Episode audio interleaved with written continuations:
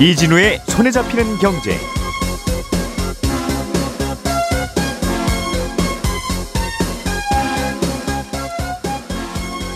안녕하십니까 이진우입니다. 태영건설이 결국 워크아웃 절차를 밟게 됐습니다.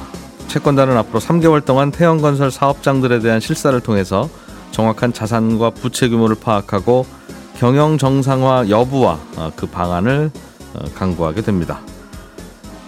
전국적으로 아파트 값이 7주 연속 하락세를 보이고 있습니다. 반면 전국 아파트의 전세 가격은 25주째 상승한 걸로 나타났습니다. 어, 코로나 팬데믹이 끝났는데도 어, 면세점 큰손인 중국 관광객들의 귀환이 기대만큼 이루어지지는 않고 있습니다. 그 이유가 뭔지도 자세히 좀 들여다보겠습니다. 1월 12일 금요일 손에 잡히는 경제 시작합니다. 우리가 알던 사실 그 너머를 날카롭게 들여다봅니다.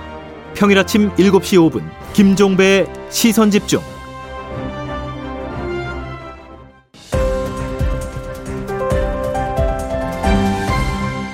이진우의 손에 잡히는 경제. 예, 서울신문의 송현석 기자 그리고 행복자산관리연구소 김현우 소장 그리고 박세훈 작가 이렇게 세 분과 함께합니다. 어서 오십시오. 네, 안녕하세요.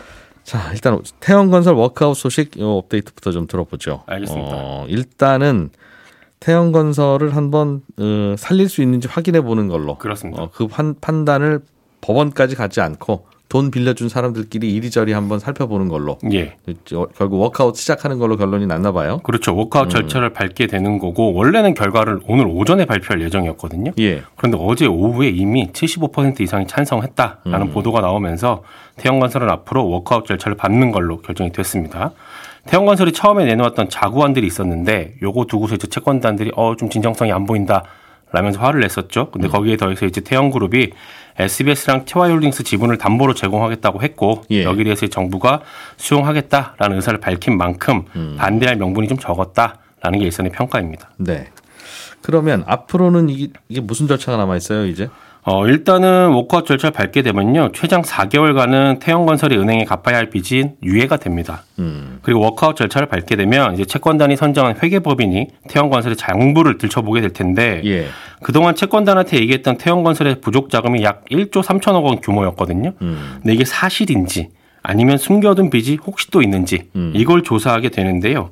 혹시라도 이 과정에서 아니 이 빚은 뭐야 뭐가 이렇게 많어 하면서 대규모 빚이 발견이 될 수도 있고요. 예. 어우 생각보다 태영건설 재무 상태가 더 안 좋네라는 걸 보게 될 겁니다. 예. 그래서 조사 과정에서 드러난 빚이 있으면 태영그룹은 기존에 내놓은 자구 계획보다 더 강도가 높은 추가 자구 계약을 계획을 내놔야 하는데 안 그러면 이제 법정 관리 간다 이거죠. 그렇습니다. 그 계획이 채권단 기대에 못 미치면 워크아웃은 그냥 중단이 될 수도 있습니다. 중간에. 네. 예. 그리고 또 하나 워크아웃 과정에서 불거질 수 있는 문제가 있는데 태영건설이 앞으로 길게는 4개월 정도 은행 빚은 안 갚아도 되지만 음. 하청업체들 대금은 반드시 지급을 해야 되거든요. 예. 그런데 2월에서 3월 사이에 줘야 하는 돈이 수천억 원입니다. 이건 태영건설에서 안 나오면 태영건설의 모 회사나 이런 곳에서 나와야 되는 거죠. 그렇습니다. 예. 태영그룹 쪽에서 마련해서 줘야 되는데 이 돈은 이제 태영그룹이 계열사를 팔아서 주는 걸로 되어는 있지만 팔아봐야 되는 거고. 그렇죠. 매각대금 얼마인지는 팔아봐야 아는 거고 매각대금 들어오는데 또 시간이 한참 걸릴 수도 있기 때문에 예. 하청업체한테 줄 돈을 제때 잘 마련하느냐 하는 것도 변수가 될 수 있습니다. 음. 그래서 정리하면 어제 결정이 됐다라는 건 태영건설이 워크아웃 절차를 밟을지 말지를 결정했던 거고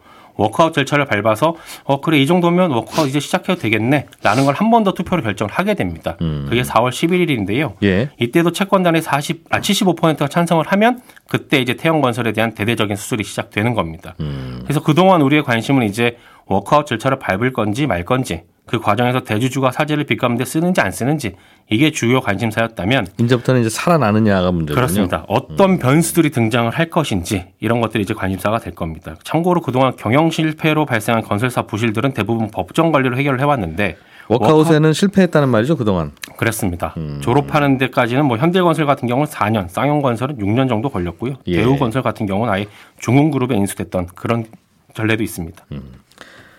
오늘의 이 뉴스를 통해서 이제 더 이상 다음 주부터는 태영건설 뉴스는 좀 줄어들 거다. 예. 일단은 워크아웃 들어갔으니까. 일단은 줄어들 겁니다. 어 이제 보통 우리 이제 사람으로 치면 카드 돌려막기 이런 거 하다가 아우 나 못 갚겠어요 이제 이런 건데 예. 보통은 그러면 우리한테는 그냥 뭐, 뭐, 다- 압류 절차가 들어오거나 우려는 보통 그런데 예, 예외적으로 은행장과 카드사 뭐 혹은 어디 지점장들끼리 모여서 우리 박세훈 씨 얘기 좀 잠깐 들어봅시다. 예. 하는 그런 절차를 밟, 밟는다는 거잖아요. 그렇습니다. 음, 그러니 이제 다른 뉴스 나올 일은 특별하게는 없는 나오면 이제 큰 뉴스가 되는 겁니다.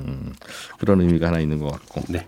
다만 이게 이제 말씀하신 대로 건설회사라다 보니까 이게 상거래 채권들 즉 하청업체한테 줘야 될 돈이 거의 뭐 매일 쏟아져 들어오지 않겠어요? 그렇습니다. 웬만한 회사는 그런 일은 잘 없는데 네. 그래서 이제 거- 그거는 계속 줘야 되는 거니까 워크아웃은 제일 좋은 게 채권단들이 당분간은 돈 달라는 얘기 안 할게요라고 하는 것 때문에 뭔가 이제 한숨 돌리는 건데 예. 이거는 한숨을 돌릴 수가 없는 한숨을 크게 쉴 수밖에 없는. 음. 예 그런 상황이라서 대체로는 실패하더라 그동안에는 예. 보면 음, 알겠습니다. 총선 다음 날 결정이 되는군요. 요저 워크아웃을 계속 이제 어, 하게 될지 안 가야 될지. 그렇습니다. 네.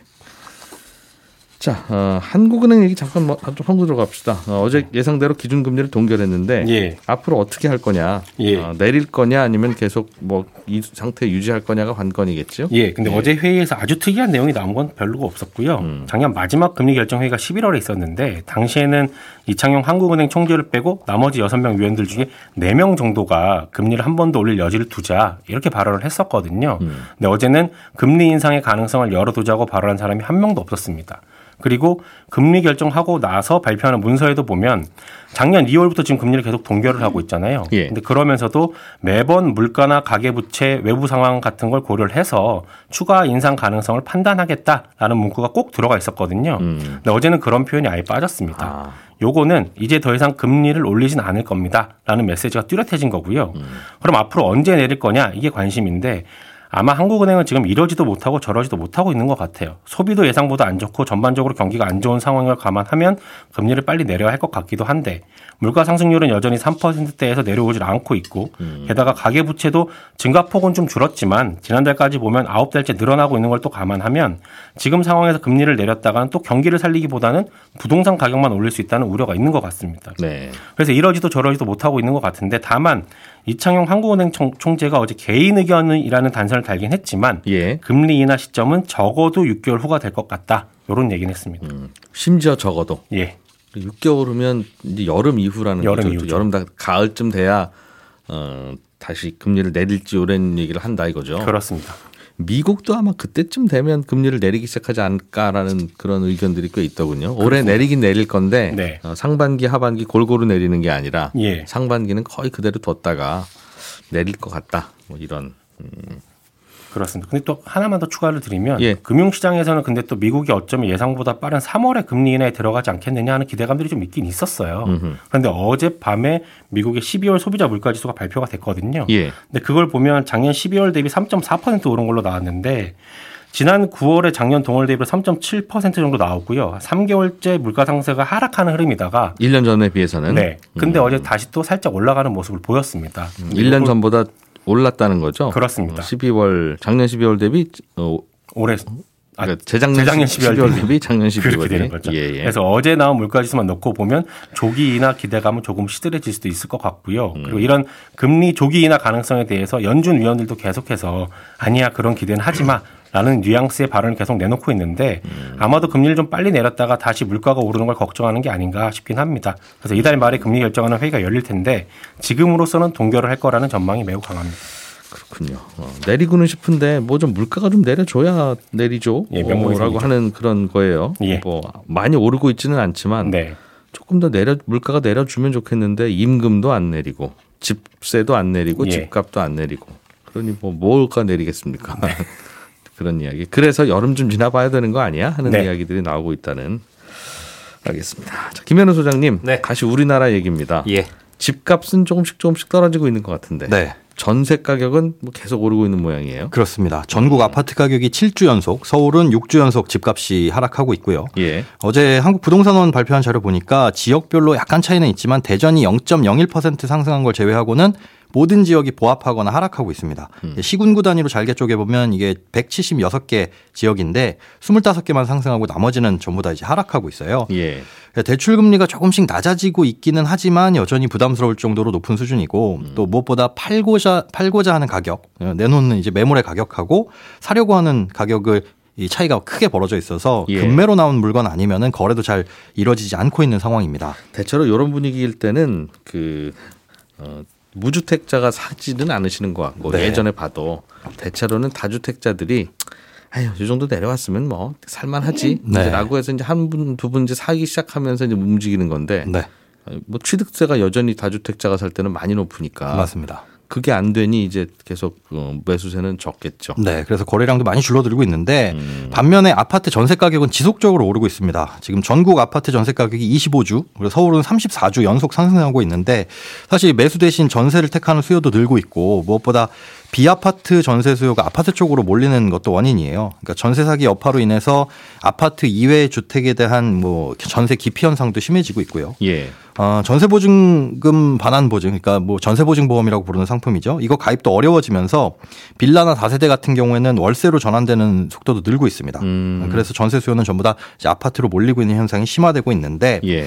올해부터는 기존의 전세보증보험 가입하고 이미 살고 있던 세입자들도 계약을 연장할 때그 전세보증보험을 다시 가입하기가 어려워졌습니다. 예. 강화된 기준을 적용받게 돼서 그렇다면 이제 이사를 가거나 보증금을 낮춰야 되는 상황이 온 거죠. 예, 수도권 지역에서 올해 전세 계약이 만료되는 뭐 연립 다세대 주택 전세 물건을 보니까 12만 건이 조금 넘습니다. 예. 이 중에 3분의 2가 기존의 보증금으로는 전세보증보험 가입이 불가능합니다. 음. 아, 그러면 이제 전세 사기, 뭐 깡통 전세 이런 우려 때문에 보험 가입이 어려운 집은 전세로 살기가 좀 불안하고 음. 또 새로 전세를 얻으려는 사람도 마찬가지겠죠. 빌라를 가진 집주인 입장에서는 보증보험 가입이 가능한 수준으로 보증금을 낮춰줘야 되는데 그럼 대출을 받아서 빼주거나 아니면 뭐 본인 여윳돈으로 빼주거나 해야 되죠. 그럼 그 차익에 대해 차익에 대해서는 뭐 반전세나 월세로 돌릴 수밖에 없게 되는데 예. 그러다 보니까 전세를 원하는 세입자는 보험 가입이 가능하거나 아니면 보험 가입이 안 되더라도 그나마 이제 시세 파악이 용이해서 덜 불안한 아파트로 몰리는 거, 몰리고 있는 것도 아파트 전세 가격이 오르고 있는 그 요인 중에 하나입니다. 지금까지 빌라 전세를 그래도 좀 들어가자 할 수 있는 게 유일하게 믿는 게 그거였는데 네, 보증보험. 보증보험이었는데 네. 야 그게 안 되는 데를 어떻게 들어가? 그렇죠. 사실 몇 년 전만 하면 이 가격에 들어오셨던 건데 왜 갑자기 그러세요? 이게 전세 사기가. 한번 크게 그렇게 벌어지다 보니까 네. 이제는 필수가 돼버린 것 같습니다. 그러게요. 어. 그냥 살다가 이거 전세금 못 돌려주면 그냥 저희가 이거 매수해서 네. 한 1, 2년 살다가 또 나가줘라고 해야 할 수도 있어야 되는데 절대 우리나라는 그러면 안 되죠. 어, 유주택자가 예, 되면 빌라를 가졌던 경험은 거의 전과에 가까운 거니까 네. 제발 그래서 요건 좀 참 고민을 좀 해주십사 네. 정책으로 빌라를 구매해서 살았을 수도 있는 거지 살다 보면 그걸 그것 때문에 그 아파트 당첨할 때 저 뒤에 쓰세요. 그러니까 네. 그게 무슨 죄인지 모르겠어요. 저도 모르겠습니다. 뭐 알아다 달라는 건 아니고 알겠습니다. 그리고요. 예. 공급이 좀 늘어나야지 전세 가격이 조금 안정될 텐데 음. 입주 물량을 보면은 그러지는 못할 것 같습니다. 그러니까 사실 전월세 같은 경우에는 가수요가 없는 실수요 시장이잖아요. 네. 그러다 보니까 100% 수급에 의해서 가격이 움직이는데 음. 예, 분양 완료한 입주 물량을 보면 전국적으로는 작년보다 4.6%가 감소하고 수도권하고 지방 나눠서 보면 수도권은 18% 감소, 지방은 11% 증가합니다. 결국은 수도권의 전세 가격이 더 오를 가능성도 높다고 볼 수 있고요. 특히 이제 서울은 작년보다 거의 60% 가까이 감소 할 전망이에요. 그러니까 후분양하는 경우에는 이런 입주 물량에 포함이 되지 않기 때문에 공급량을 정확히 예측할 수는 없지만 아, 인허가하고 착공 물량이 크게 줄어든 거를 생각해 보면 적어도 2, 3년 내에는 입주 물량이 늘어날 것으로 기대하기는 어렵습니다. 우리나라는 2, 3년 후에 입주 물량 얼마나 될지 거의 정확히 알죠. 네. 아파트계 아파트 같은 경우는 그렇습니다. 먼저, 선분양하는 게 먼저 많고. 분양하고 착공하고 하니까 그렇죠. 음. 금리가 낮아져서 나중에 뭐 전세 수요 중에 일부가 매수로 돌아서면 전세 가격 상승은 좀 둔화될 수 있겠지만은 아, 그렇게 되면 아파트 가격이 오르게 될 거고요. 아파트 전세나 뭐 매수를 할 수 없는 분들은 비아파트의 월세로 돌아설 수밖에 없는 상황이어서 그때 가면 또 월세 그러게. 가격을 밀어 올릴 수도 있습니다. 그래서 요즘 부동산 시장 집값 시장은 어, 내릴 요인은 여전히 높은 금리 네. 그리고 살짝 어, 수그러든 심리, 심리. 예. 오를 만한 요인은 슬슬 올라가는 전세값 내년에는 더 올라갈 것 같다는 두려움 네. 어, 이제 그게 이제 좀 찬바람 불기 시작하면 오히려 이제 오른쪽 저 오를 가능성 쪽으로 좀 불이 붙지 않을까 그게 그게, 우려되죠. 그게 걱정이죠. 네. 음. 자 송현석 기자님 어, 준비해 오신 소식 이것도 우리나라 굉장히 중요한 건데 네. 코로나 팬데믹이 끝났는데도 어째 관광객들이 이 모양으로 안 오나? 네. 면세점 매출이 별로 안 오른다. 네. 이건 면세점의 걱정이 아니라 네. 어찌 보면 우리나라 전체의 걱정일 수도 있겠다 하는 네. 그런 뉴스예요. 유통업계의 걱정이 될 수도 있는 거죠. 예. 11일 통계청에 따르면 지난해 11월 면세점 소매 판매액 지수가 전년 동월 대비 21% 감소했습니다. 음. 22년 2022년 11월부터 13개월 동안 연속해서 감소 세가 이어지고 있는 건데요. 면세점 소매 판매액 지수가 코로나19 발생했던 2020년 2월부터 2021년 1월까지 1년 동안 그러니까 12개월 동안 연속 감소세를 기록한 적이 있었는데 이것마저 기록이 깨진 겁니다. 그러니까 쉽게 말하면 코로나 때보다 더 어렵다. 라는 이야기가 나오고 있는 거죠. 예. 그러니까 업계에서는 중국 영, 여행객들의 영향이 컸다 이렇게 보고 있는데요. 지난해였죠. 무려 6년 5개월 만에 중국인의 한국 단체 관광이 허용이 됐었죠. 사드 사태 이후에 처음이었는데 굉장히 기대가 컸습니다. 근데 그럼에도 불구하고 사실 주위를 보시면 한국을 단체 관광하는 중국 여행객들 그 빨간 깃발을 들고 다니시던 예. 그런 분들 아마 보기 힘드셨을 거예요. 음. 그러니까 중국 단체 관광객 자체가 워낙 많지 않다 보니까 유통업뿐만이 아니라 이 면세점 업계도 좀처럼 활기를 찾지 음. 못하고 있습니다. 통 이게 한국만 안 오는 게 아니라 네. 중국 관광객, 중국에서 하여튼 어느 나라든지 밖으로 나가는 관광객 자체가 작년 통계 보니까 어, 잘 나갈 때보다는 거의 한 70% 정도 감소했더군요. 네, 맞습니다. 중국인들 자체가 여행을 잘 안 다닌다 예전보다. 그렇죠. 예.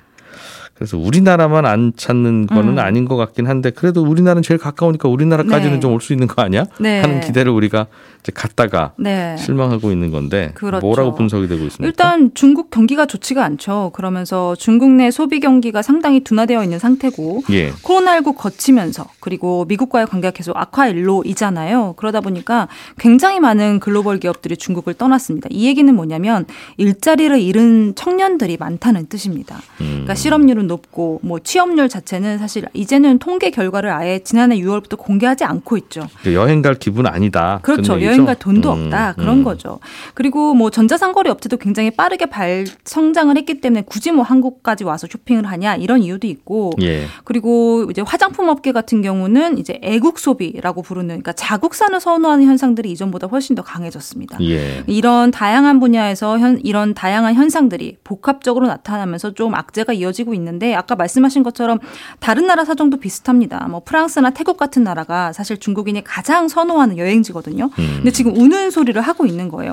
그럼 결국 중국인들이 돈을 안 쓴다. 그 많은 중국인은 다 어디 갔냐? 이렇게 예. 얘기한다면 어디 간 게 아니라 어디를 못 가서 지금 여행 업계가 풀이 죽어 다들. 있다. 네, 이렇게 보시면 되겠습니다. 그러게요. 다들 그래서 여행들을 잘 안 가는 그런 시대에 우리가 살고 있는데 그래서 우리나라 전체 해외 여행객도 한 30% 정도 줄었대요. 맞습니다. 그런데 이제 문제는 우리나라에서 일본을 가는 여행객은 이전보다 한 17% 정도 늘었다. 네. 사실은 전 세계 여행업계에서 굉장히 아니 뭐 일본에 뭐 생겼어? 한국인들은 왜 저렇게 일본에 가? 네. 라는 그런 이야기들 수근수근 하고 있다고. 네. 어.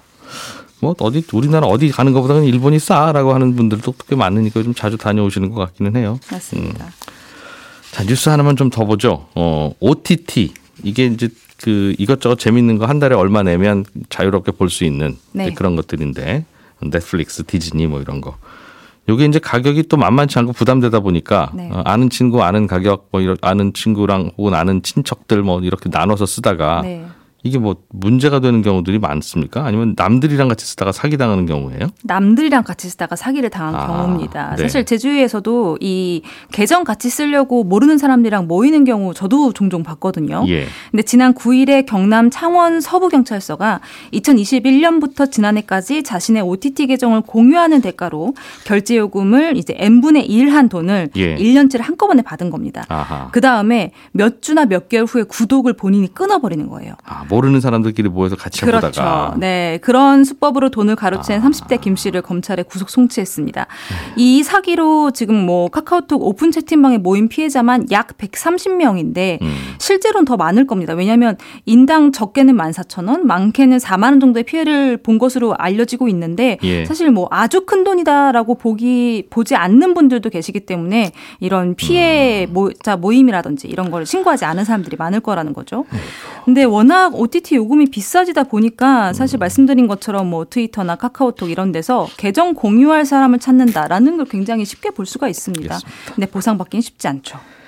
예전 같으면 친구 친척이랑 했었던 게 요즘은 친구도 없고 친척도 없는 상황이 되다 보니까 모르는 네. 사람들끼리 온라인에서 모이는 케이스가 많네요. 네네 어. 그렇습니다. 자, 송현석 기자, 김현우 소장, 박사훈 작가였고요. 광고 잠깐 듣고 저희는 친절한 경제로 이어갑니다.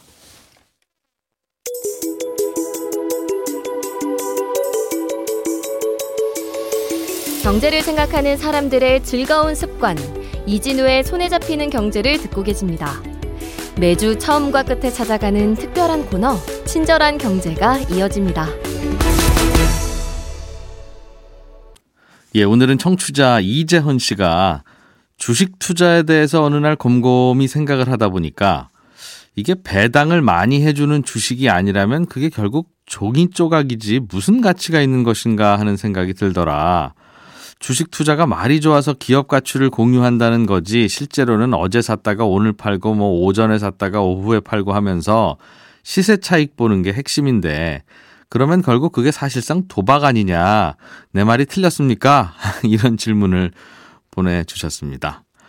어, 결론부터 말씀드리면, 어, 뭐, 투기이고 도박인 게 맞습니다. 뭐가 투기고 뭐가 도박이고 뭐가 건전한 투자냐는 사실상 구별할 방법은 없고요. 그냥 요행을 바라는 심정으로 하면 그게 뭐든 다 도박인 거니까요. 뭐 예를 들어서 오전에 샀다가 오후에 팔더라도 무슨 원칙을 갖고 근거 있는 베팅을 한 거면 그건 투자인 거고 아무 이유 없이 사고 나서 그냥 올라주길 바라고만 있으면 5년을 보유하든 10년을 보유하든 그건 사실상 투기인 거니까 이 주식시장에서 벌어지는 수많은 매수 매도는 어, 전부까지는 아니지만 상당 부분은 질문하신 대로 그 본질이 도박이거나 투기일 가능성이 높습니다. 그럼 그런 걸 왜 허용하거나 장려하느냐 그 이유는 주식시장에는 늘 투기꾼 도박꾼들이 득실득실 해야 제대로 그 시장이 돌아가기 때문입니다. 주식을 아침에 샀다가 오후에 팔고 어제 샀다가 오늘 파는 투기꾼들이 많아야 매일매일 거래가 활발하게 되지 다들 건전한 투자만 하시면 다들 보유만 하지 거래가 잘 안 될 거 아니겠어요? 그러면 주식은 거래가 잘 안 되면 이게 큰일 납니다.